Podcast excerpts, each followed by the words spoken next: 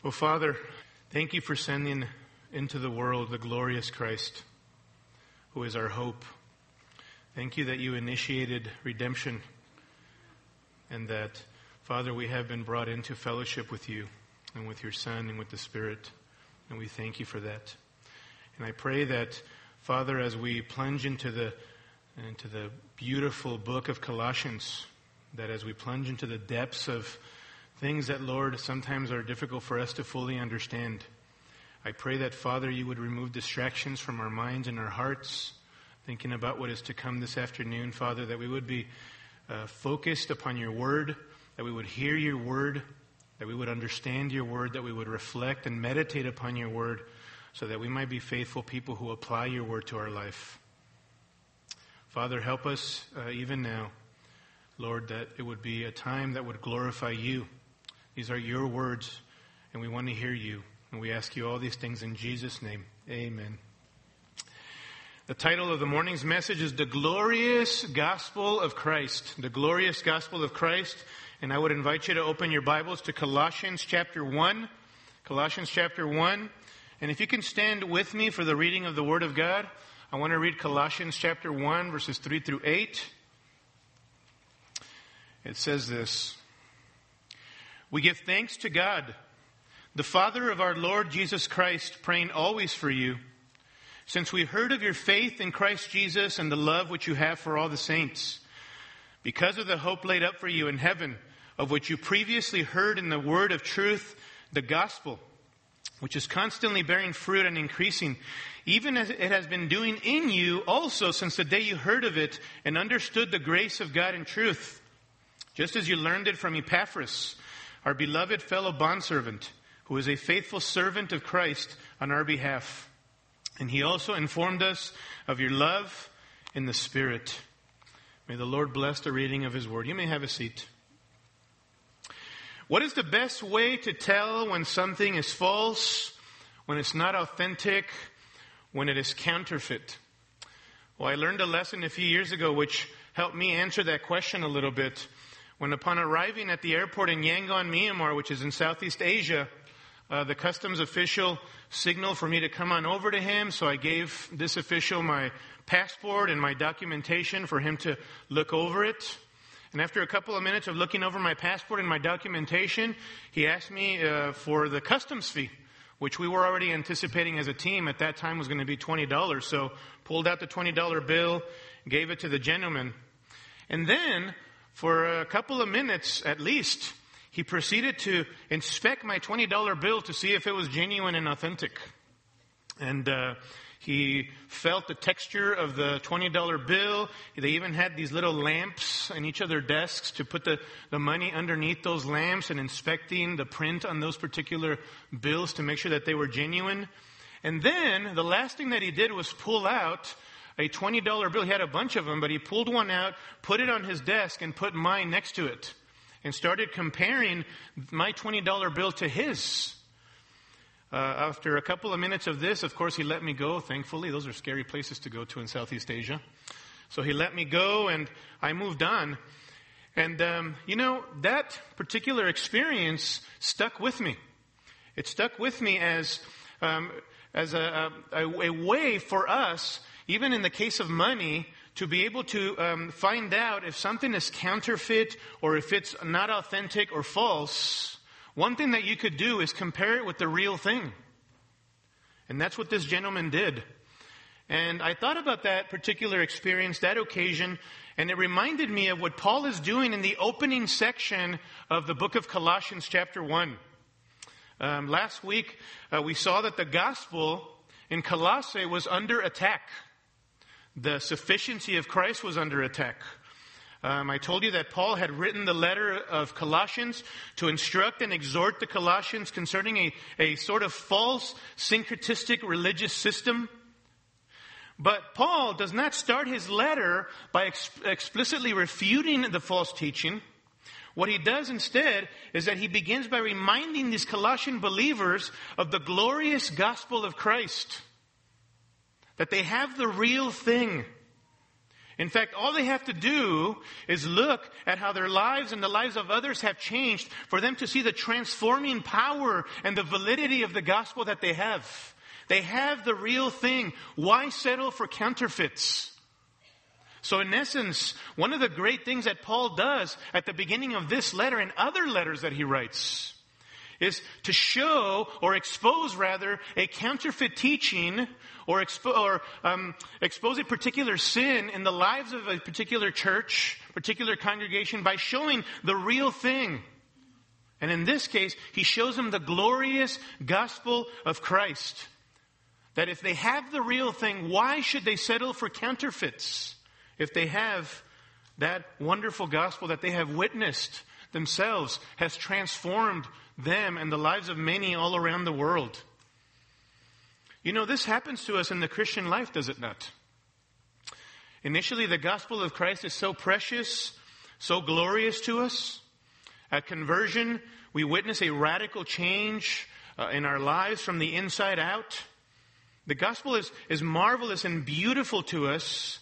But over the years, beloved, we fall into the danger of, of forgetting that the same gospel that is mighty to save is the same gospel that is able to sanctify us and to make us holy as we submit to God's word by His Spirit.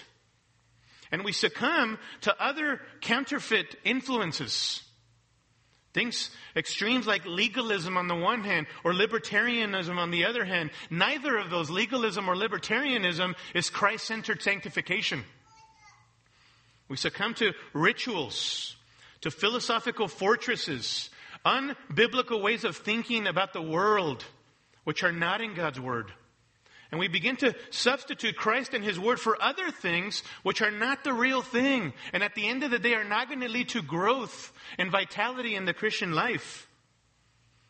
And as the years pass, Jesus and His Word are no longer sufficient for us. This is why we need to hear the message of these opening verses in all of the book of Colossians because they remind us of the wonder and the beauty of the glory of Christ, His glorious gospel. The dominant theme in verses 3 through 8 of this opening section, it's one long sentence, verses 3 through 8, is thanksgiving for the gospel's powerful work in the lives of these Colossians. And in the process of Paul giving thanks to God for his work in the lives of these believers, he reminds them of the gospel's authentic transforming work so that they will not fall prey to false teaching. It is a wonderful thing that he does here. But what we see in these verses 3 through 8 are three wonderful truths, wonderful truths in Paul's thanksgiving that motivate us to rejoice and stand firm in the glorious gospel.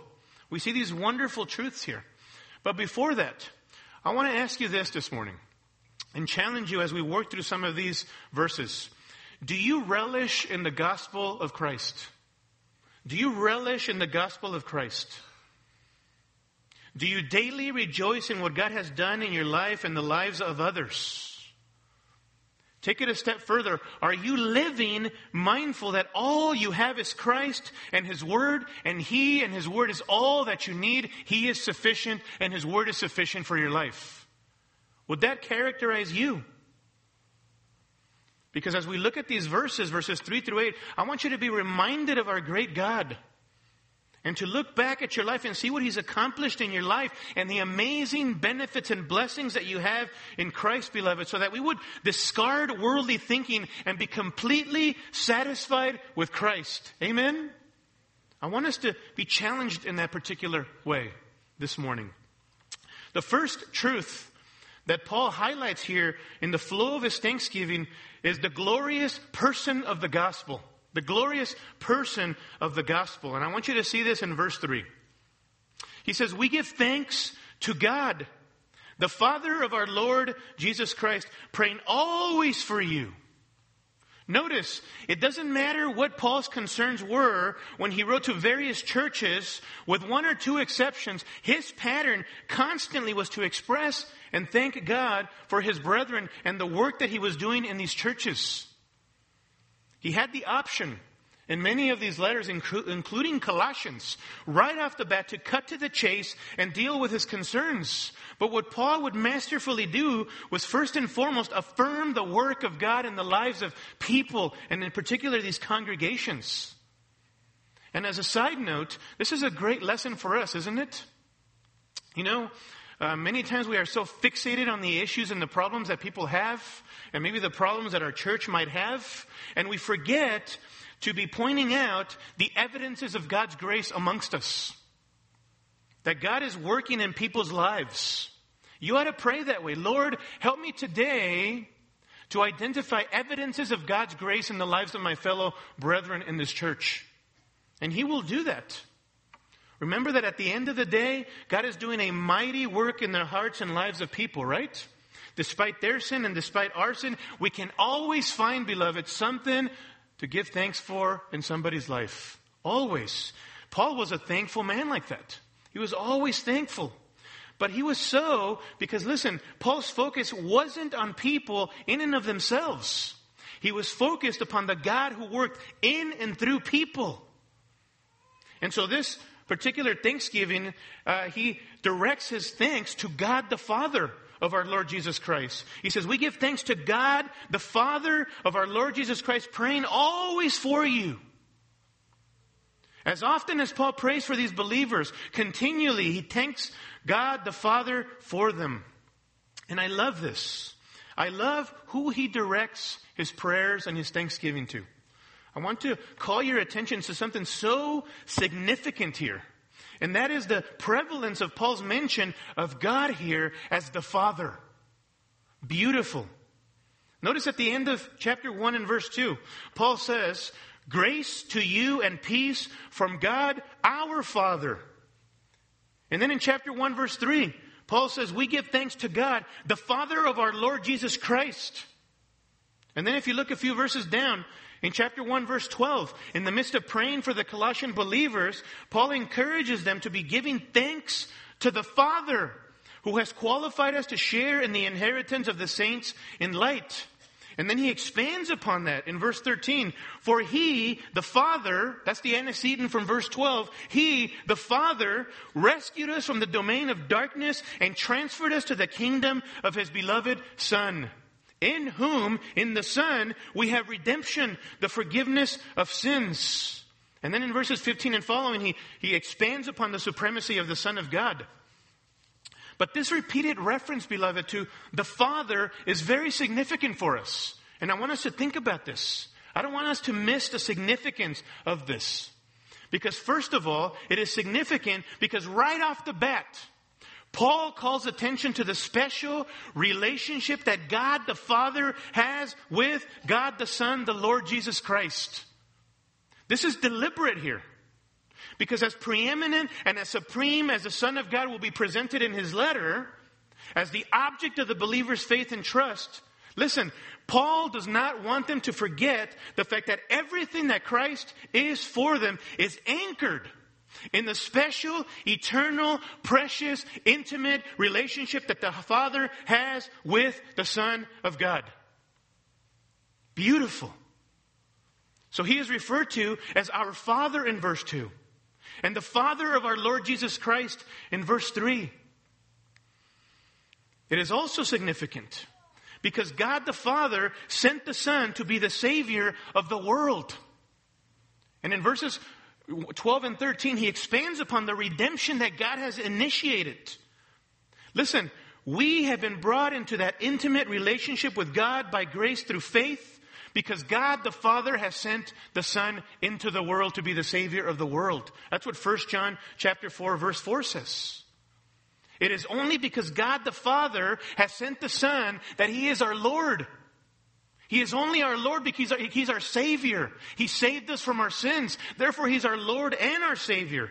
That's why Paul calls Him God the Father of our Lord Jesus Christ, He calls Jesus. He calls Jesus our Lord. He is our Lord, Jesus Christ. How? By virtue of the fact that God the Father sent Him to be the Redeemer of sinners such as us, beloved. So there is only one Lord. And the reason why there is only one Lord is because God the Father sent forth His Son, Jesus Christ, and declared Him to be Lord and Christ. He declared Him to be Lord and Christ. In fact, in Acts chapter 2, in verse 36, at the conclusion of one of the greatest sermons preached by Peter, Peter says this in Acts chapter 2, verse 36 Therefore, in light of everything that I have said, Therefore, let all the house of Israel know for certain that God has made him both Lord and Christ. This Jesus whom you crucified, he says. God the Father has made him both Lord and Christ. Philippians chapter 2 and verse 9. Paul has just talked about Christ's humiliation in Philippians chapter 2. And then in chapter 2, verse 9 of Philippians, he says this For this reason, God highly exalted him, that is Christ, and has bestowed on him the name which is above every name, that at the name of Jesus every knee will bow of those who are in heaven and on earth and under the earth, and that every tongue will confess that Jesus Christ is what? Lord, right? To the glory of God the Father. God the Father put forth his Son, beloved. I want you to think about that. God the Father is the divine initiator of our redemption from before the foundation of the world. I find that astounding. That God, the Father of our Lord Jesus Christ, sent His eternal Son, Jesus, into the world to redeem those who belong to Him. That is something to give thanks to God for. Amen? that He's our Father. And because He sent His Son, we can now enter into this intimate relationship with God.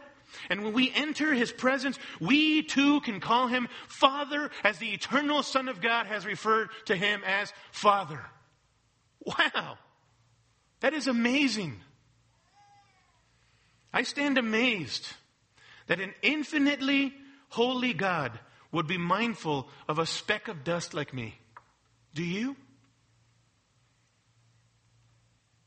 So that now, because of the Son of God's death and his resurrection, by faith I can now enter into that eternal fellowship and relationship which they have shared and call God my Father. The next time you pray and you refer to God as Father, think about that. He initiated that glorious salvation and redemption. This is what makes the gospel of Christ glorious, beloved. This is why Paul always gives thanks for his fellow believers, because it is a mind boggling reality for him. Paul, under the inspiration of the Spirit, is not just using terminology here that means nothing. Right? He's very purposeful. He's not just throwing out terms here to sound good. They point to something glorious about the gospel of our Lord and Savior Jesus Christ. Listen, if this doesn't motivate us to have a heart of gratitude, the person of the glorious gospel, that God the Father initiated redemption on your behalf, so that now, because of the atoning death of Christ, which you have trusted in, now you are able to call God Father. I don't know what else is going to drive you to gratitude. Wow. That we have hope beyond this life because of that. Beloved, the gospel is glorious because it reveals how this infinitely holy God was mindful of a sinner just like you and I. That because of his great love for you as a sinner, he sent his beloved son into the world to die in your place for your sins. But I gotta tell you this, redemption is ultimately not even about you and I.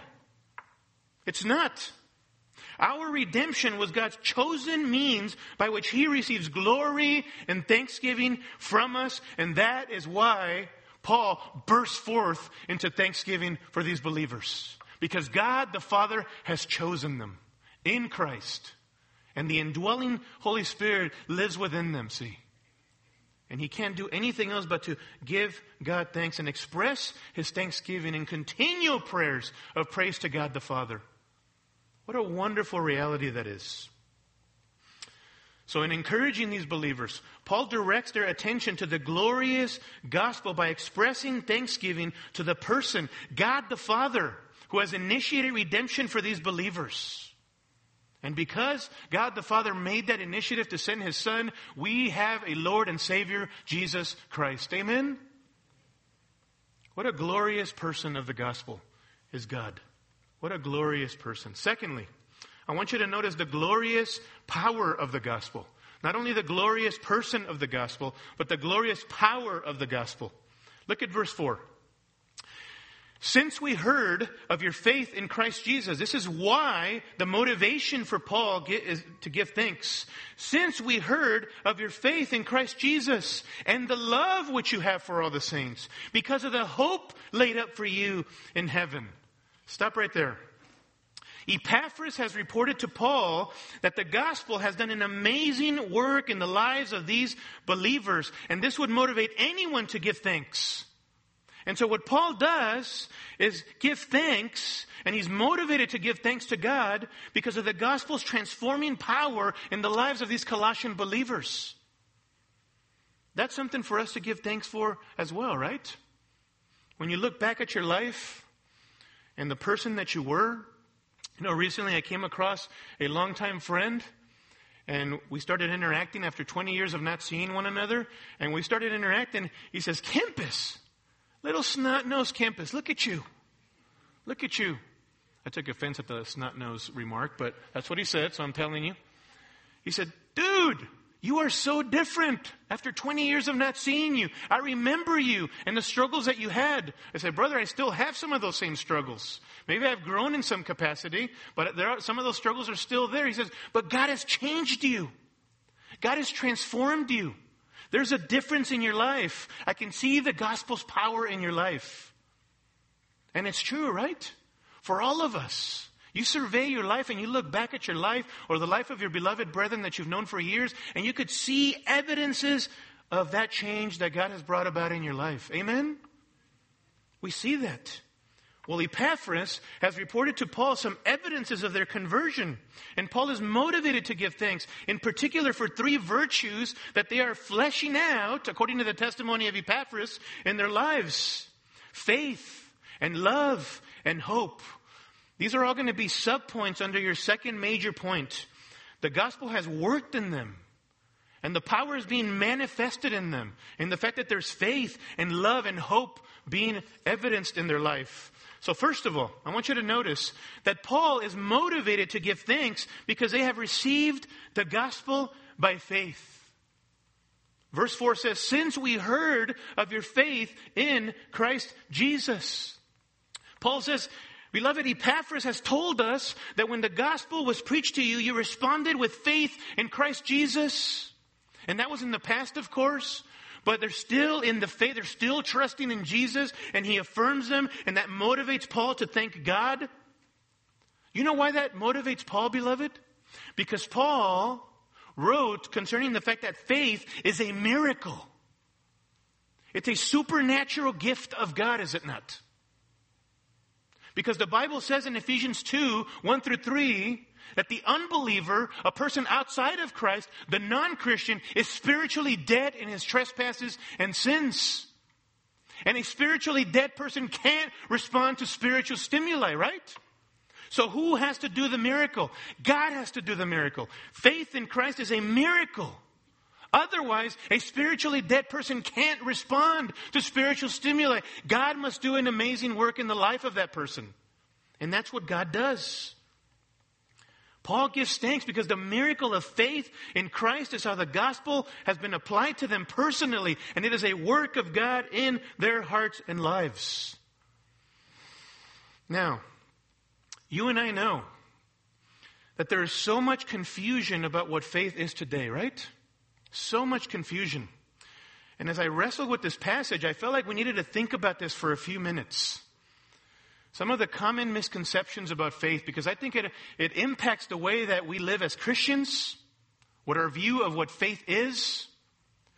And even more importantly, as we think about evangelism and sharing our faith with others, I think that we need to be clear about what the biblical definition of faith is. Otherwise, beloved, we're not going to be faithful proclaimers of the gospel. Faith has become such a vague and ambiguous word or concept in our culture, has it not? It has crept into the church as well, this ambiguity, this vagueness.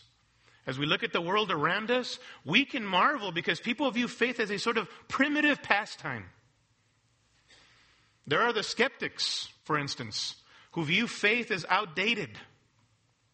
Faith is for the uneducated who don't have any rational or scientific proof or substance for what they believe. So therefore they throw it, chuck it up and say, I have faith. With no proof or substance, says the skeptic. In view, in the view of the skeptic, people who have faith are simply forcing themselves to believe or have faith in the unbelievable. That which is untrue, unreal, or unproven. Faith is blind and irrational in their perspective.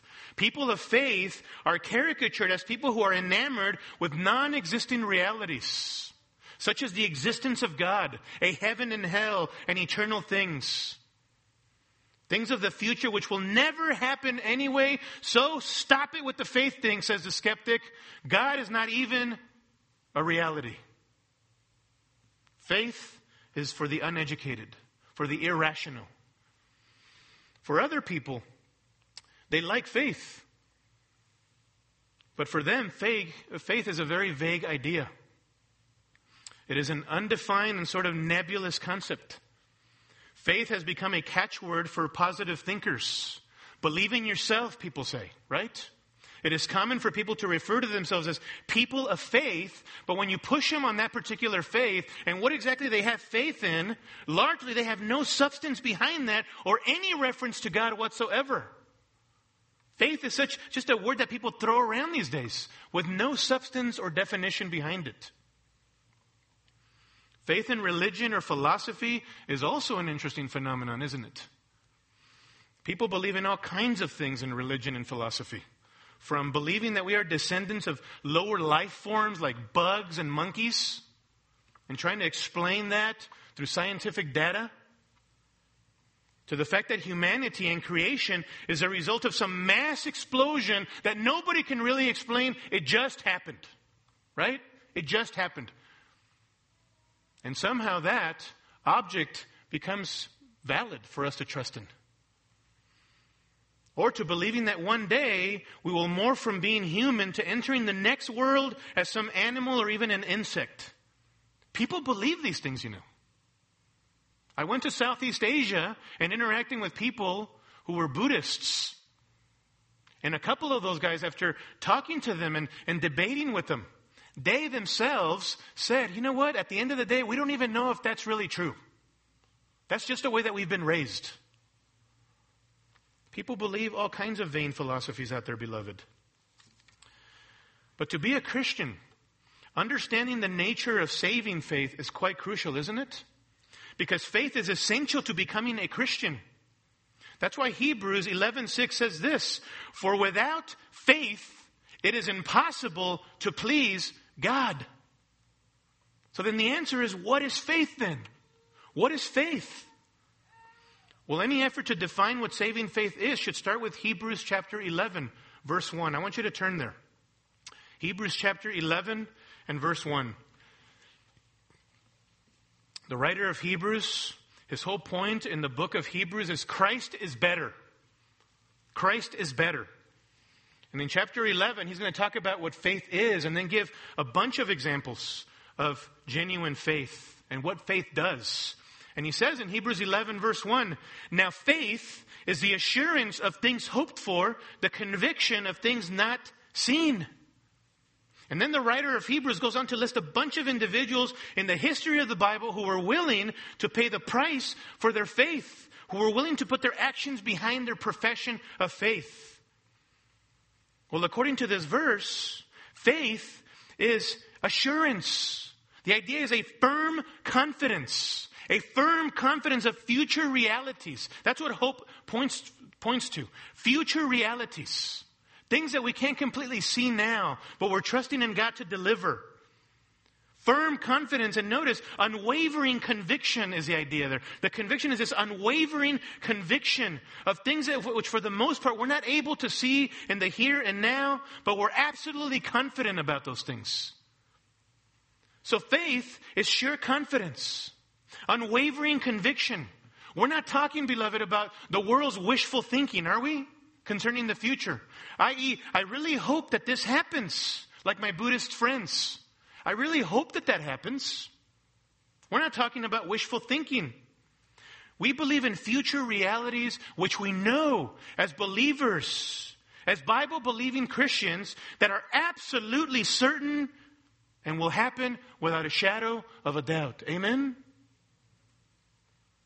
Why can we be certain? Why firm confidence? Why unwavering conviction? Well, it's not because we have faith in the fact that we have faith, right? That the future will turn out well. No. Even believing in yourself because you have faith is not the answer because faith in itself doesn't save if the object is the wrong object of faith, right? The fact that you have faith does not save you, beloved. Faith is sure confidence and unwavering certainty about those things hoped for in the future. Listen to me. Precisely because they are tied to the object of our faith who is almighty who? God. God. That's why we can have sure confidence and unwavering certainty. Because the object of our faith is God. That's why we can be confident. Listen to Hebrews 11, verse 6, right there on your same page that you're on. And without faith, it is impossible to please Him.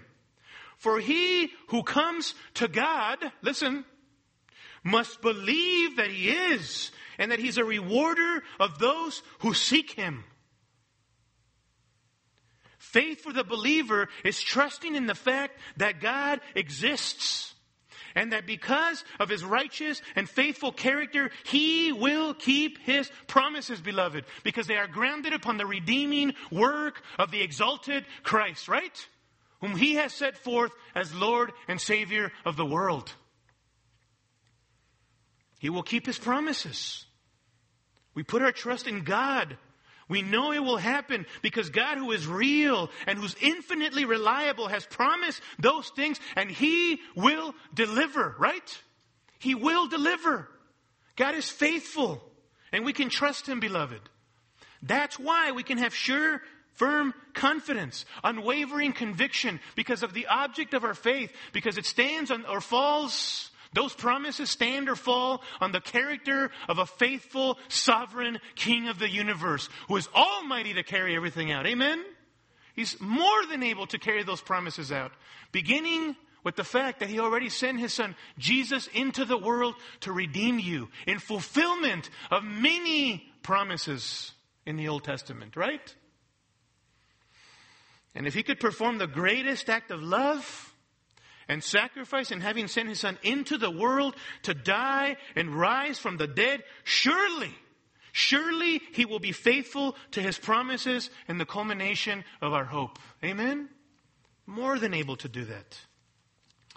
So faith is a confident trust, a life lived under the conviction of things to come, which we cannot completely see now, but which we know are rooted in God's faithfulness, beginning with the fact that His Son has died and risen, that we would have hope, who previously had no hope.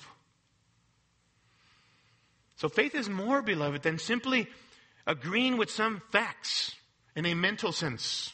Much more than that. In defining faith, the great systematic theologian Louis Berkhof saw three elements of genuine saving faith. Listen to this. One, genuine saving faith contains an intellectual element, notitia, which is the understanding or the comprehending of truth in a mental sense. You hear truth and you understand it. It also contains, secondly, an emotional element, assensus, which is the conviction and the affirmation of that truth that you understood from the heart. Not only do you know the truth mentally, but it affects your whole heart, and there's conviction of sin regarding those particular truths. The whole being is engaged now. Thirdly, it contains a volitional element, fiducia, which is a determination of the will to obey the truth. What Paul refers to in Romans 1 as the obedience of faith in response to the gospel being proclaimed. So notice the whole circle. If you have faith, It is not enough to give mere intellectual assent, to understand some truth, some facts, or to even take it a step further and feel and display some emotion without repentance from your sin. You must go through all the way with obedience and surrender of self in exchange for Christ and God's provision in Christ for your sins. That's the full circle. That's why, if you've been reading the letter of Colossians, in Colossians chapter 3 and following, Paul begins in Colossians chapter 3 verse 1 with this, If you have been raised up with Christ, keep seeking the things above where Christ is, seated at the right hand of God. Set your mind on the things above, not on the things that are on earth, for you have died and your life is hidden with Christ in God.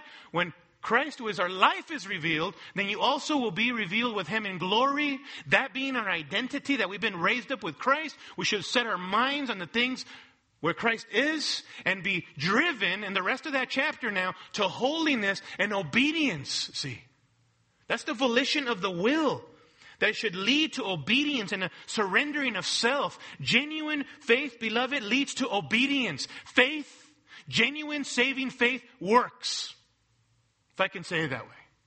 Genuine saving faith leads to obedience and good works, no longer for your glory, no longer so that you may be accepted before God. There's only one resume that pleases God, and that's Jesus' resume, right?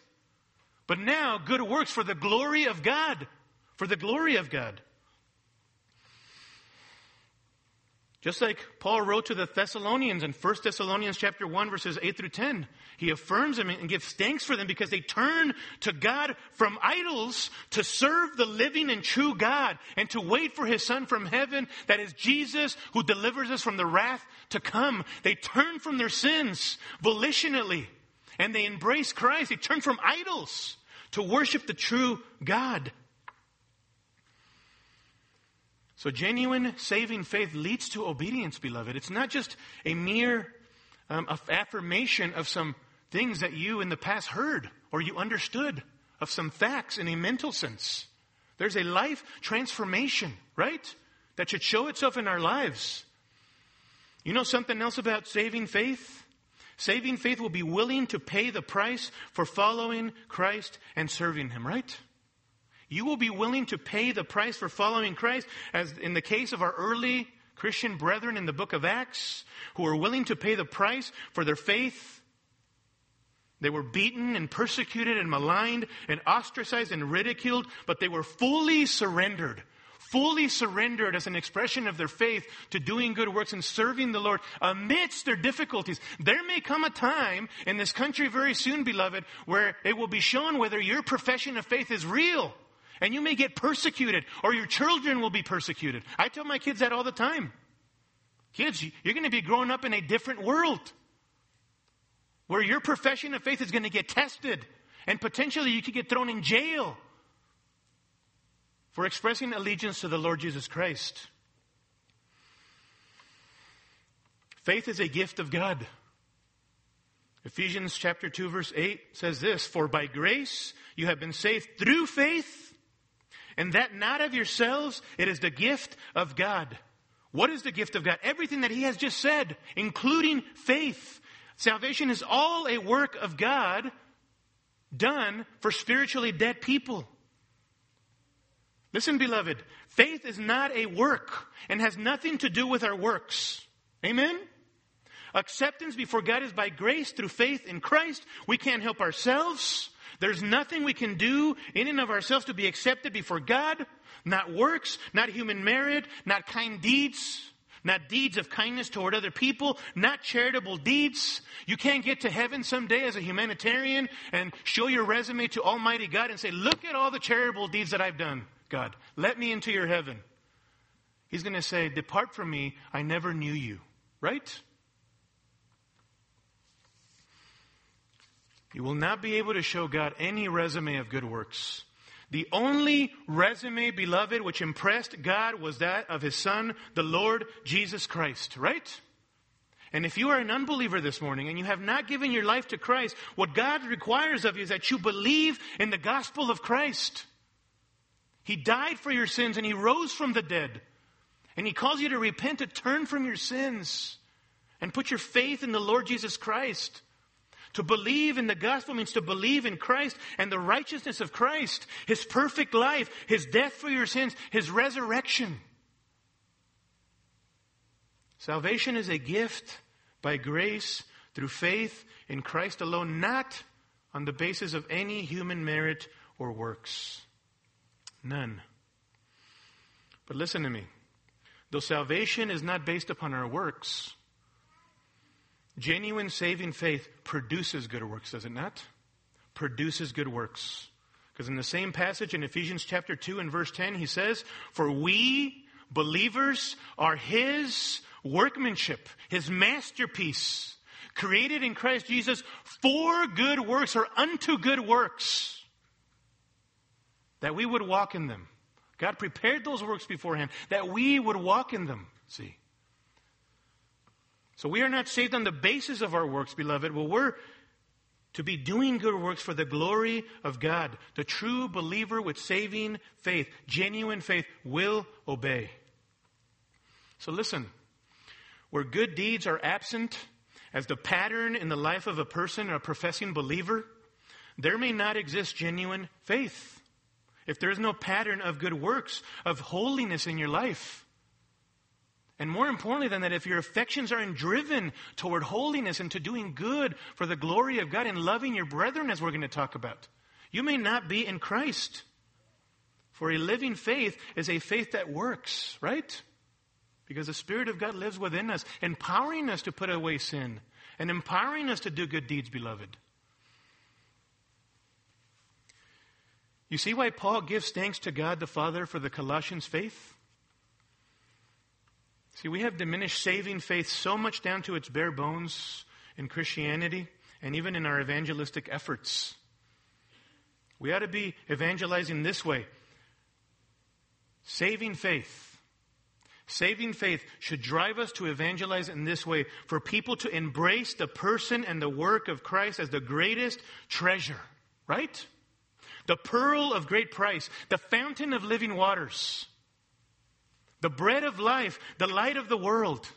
We ought to be exalting Jesus in our evangelism so that people would realize that they need to set aside every little, with a little g, every God in their own life, including the greatest God of self, and see the satisfying, majestic Lord Jesus Christ, the only one who is able to satisfy in this life, and more importantly, beloved, in the life to come. That should be part of our evangelism. It's not just a decision. Faith is not just a decision that keeps you from hell. It's not just intellectual assent or a temporary emotion or response without heart and life change. It's not just getting Christ's benefits without delighting in his person, if you want to put it that way. We can't want his gifts and yet not love the giver of the gifts. And above all, listen to this. Faith impacts our battle with sin, does it not? It impacts our battle with sin.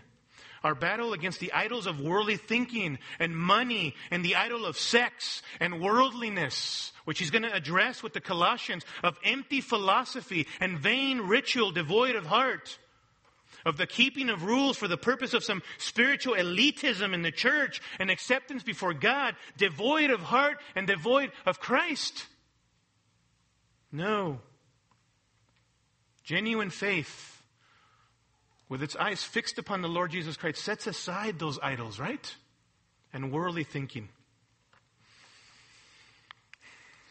When God opens our eyes, beloved, to believe the truth about Christ, nothing in this world, no matter how bad it gets, matters more than pleasing our Heavenly Father, right? Nothing matters more. For those of us who are believers, like Paul, we should give thanks today for the glorious gospel by which you have been raised from spiritual death, beloved. If it wasn't for God granting you faith to believe in Christ and be restored to a right relationship with God, you would have no hope. None. No hope. Once you and I were enemies of God, under his wrath. But because of his divine initiative to save us in Christ, we now exist in intimate relationship with him, with his son, the Lord Jesus Christ, indwelt by the beautiful illuminator, the Holy Spirit. What a wonderful privilege that is. So Paul is motivated to give thanks for the transforming power of the gospel, not only because Epaphras has reported about their faith, but listen, also because he has shared with Paul how they love one another. These believers love one another. So the second subpoint is this. Paul is motivated to give thanks because they practice love for one another. He says in verse 4, since we heard of your faith in Christ Jesus and the love which you have for all the saints. Epaphras reports that these Colossian believers were expressing love for one another. Love is prevalent in the book of Colossians. Love, listen, are the hands and the feet of our faith. Expressed love gives substance to, pro, to genuine faith. We show that in the way that we love one another. Faith is never stagnant or sterile. Faith is always active in works of love. This is why Paul says in Galatians 5 6, For in Christ Jesus, neither circumcision nor uncircumcision means anything, but faith working through love. So a genuine believer will desire and as a pattern of his life, practice love for people beginning with his fellow brothers and sisters in Christ and extending to the unbelieving world, right? As a pattern, that is what it will characterize a genuine believer. This is in contrast to what characterizes the world, right? We live in a world full of hatred. All you got to do is turn on the news to hear of all the hateful latest crimes. But listen, outright hatred is not the greatest counterpart to Christ like biblical love. All right? The greater enemy of Christ like kind of love is the counterfeit so called love that is so prevalent in our culture. A so called love masked in subtle acceptance of sexual deviance, prostitution, pornography, fornication, adultery, and calling those things loving expressions and true sexual freedom and loving expression. And that is love. a so called love in our culture in deception, who tells our youth today that pleasure seeking and the exploitation of one another to fulfill their sinful desires is the way to go. Go for the gusto, get everything you can get out of that person. That's what the culture is screaming at our kids, right? Explicitly and implicitly. Selfishness and exploitation, beloved, in our culture is masked as virtue. And people call that love.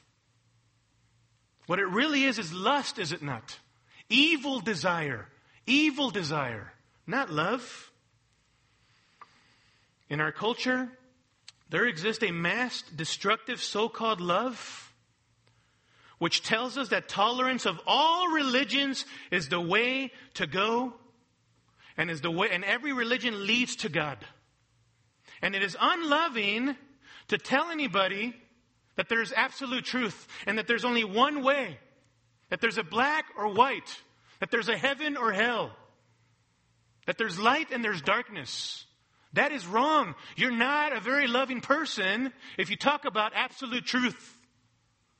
That Jesus is the only way, the truth, and the life. No one comes to the Father but through Jesus. That is very unloving. That's not a very loving thing to say in our popular culture, right? In our culture, there's this, this dismantling of God's design for marriage. And that's okay, because after all, couples of the same sex love one another. Who are you to tell people of the same sex that they can't marry each other. They love one another. You're not a very loving person if you point them to the ultimate authority who defines marriage, who is God. Since when did God acquiesce his role as a sovereign king of the universe who, de- who defines for us what marriage is between a man and a woman? Since when did that happen? It's unloving for you to speak that way, though, right? We're told that if Christians really love their neighbor, then Christians would understand the value of allowing a woman to have a choice as to whether or not to keep a baby. I read a testimony of this recently. A lady who's giving testimony, she says, you know, if Christians really, really were loving people, then they would allow a woman like me and others to have the freedom to choose whether we should have our baby or not. It's not very loving to tell us whether we should have a baby or not. Allowing her to have a choice to keep her baby and not murder it is wrong, right? Listen, beloved, biblical Christ like love is different, is it not? It is motivated by the infinite love which God had for us in salvation. It is a purifying love, a purifying love whereby He makes us holy we are separated from sin unto good works for the glory of God and truth. And truth is defined by what God says in His Word. We don't have the luxury of determining what truth is or not. Truth is the, what is in here. Amen? The Word of God. Gospel motivated love is self sacrificial. It desires the best for others. It doesn't exploit others, as our culture says. It is service oriented. And no one modeled this more for us than our Lord Jesus Christ. Greater love has no man than this, that he laid down his life for his friends. And that is what Jesus did. Amen? Laying down his life for us. And we, beloved, live out love for one another and laying our life for one another and serving one another. Love is the distinguishable mark of a believer. Listen to me. It's the dominant virtue of the believer. In Galatians 5:22, love is the first virtue on the list of the fruit of the spirit. In fact, love shows whether you truly belong to God or not. 1 John 4 7 says this Listen, beloved, let us love one another, for love is from God, and everyone who loves is born of God and knows God. The one who does not love does not know God, for God is love. Our Lord Jesus spoke of the importance of love to those who truly profess to be his followers. He said this to his disciples in John 13, verse 34. A new commandment I give to you, that you love one another, even as I have loved you, that you love one another. By this all men will know that you are my disciples, if you have love for one another. And in contrast to worldly love, which is so often emotional or feelings oriented, Christian love, beloved, is, is expressed in action. It does engage the emotions and everything else, but it expresses itself in action, does it not? Genuine faith shows itself in meeting the needs of people. If you are a loving person, then you are a service oriented person, and you should be all over the place caring for the needs of people. It must show itself in the way that you invest your time and your resources if you're truly a loving person. 1 John 3:17 says this, but whoever has the world's goods and sees his brother in need and closes his heart against him, how does the love of God abide in him? Little children, let us not love with word or with tongue, but in deed and truth. Our love must show itself in actions, right? And listen to me. Love is our Christian duty. It's our Christian responsibility as an expression of the love that God has displayed for us. We owe one another, beloved, to love one another. That's how Paul puts it in Romans 13, verse 8. Owe nothing to anyone except to love one another, for he who loves his neighbor has fulfilled the law. 1 John 3:23 This is the commandment that we believe in the name of his son Jesus Christ that's faith right and love one another just as he commanded us so faith and express love are interrelated, are they not? And like I said, the ultimate motivation is what God has done for us. Listen to 1 John 3:16. We know love by this that he laid down his life for us, and we ought to lay down our lives for the brethren. And he modeled that in John 13, washing the disciples' feet, the eternal Son of God, stooping them to love them to the max by serving them and washing their feet. And he said to his disciples, You should do the same. Love one another that way, serve one another that way. See, Paul gives thanks to God the Father because of the amazing, transforming power of the gospel in their hearts and lives, because of their faith and because of their love. And we're going to see because of their hope as well. The only reason why a person changes to be a loving person like that, genuinely, authentically, selflessly beloved, is because of the power of the gospel in their life. Amen? That's why. A few years ago, we managed an apartment complex. And in this apartment complex, a tenant lived there.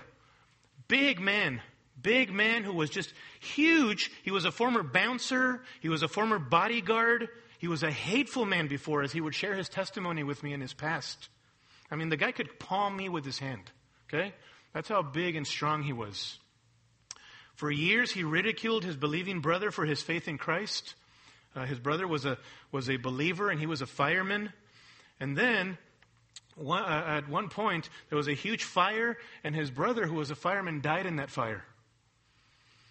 And prov- in God's providence, this scary looking man who would ridicule his brother for his faith over so many years, in God's providence, through his brother's tragic death, was saved. He was saved. And I remember him in the apartment complex. He was a lover of people. But when he described himself to me before, it was like, what in the world? How could this be? This, this huge guy. He is so kind now. And he had his own struggles. He struggled just like everybody else with relationships. But he was so forgiving and he would come and he was so merciful and he would ask forgiveness when he was wronged or he, was, he would wrong somebody else. How does that happen, beloved? It happens because of the transforming, glorious, powerful gospel, does it not?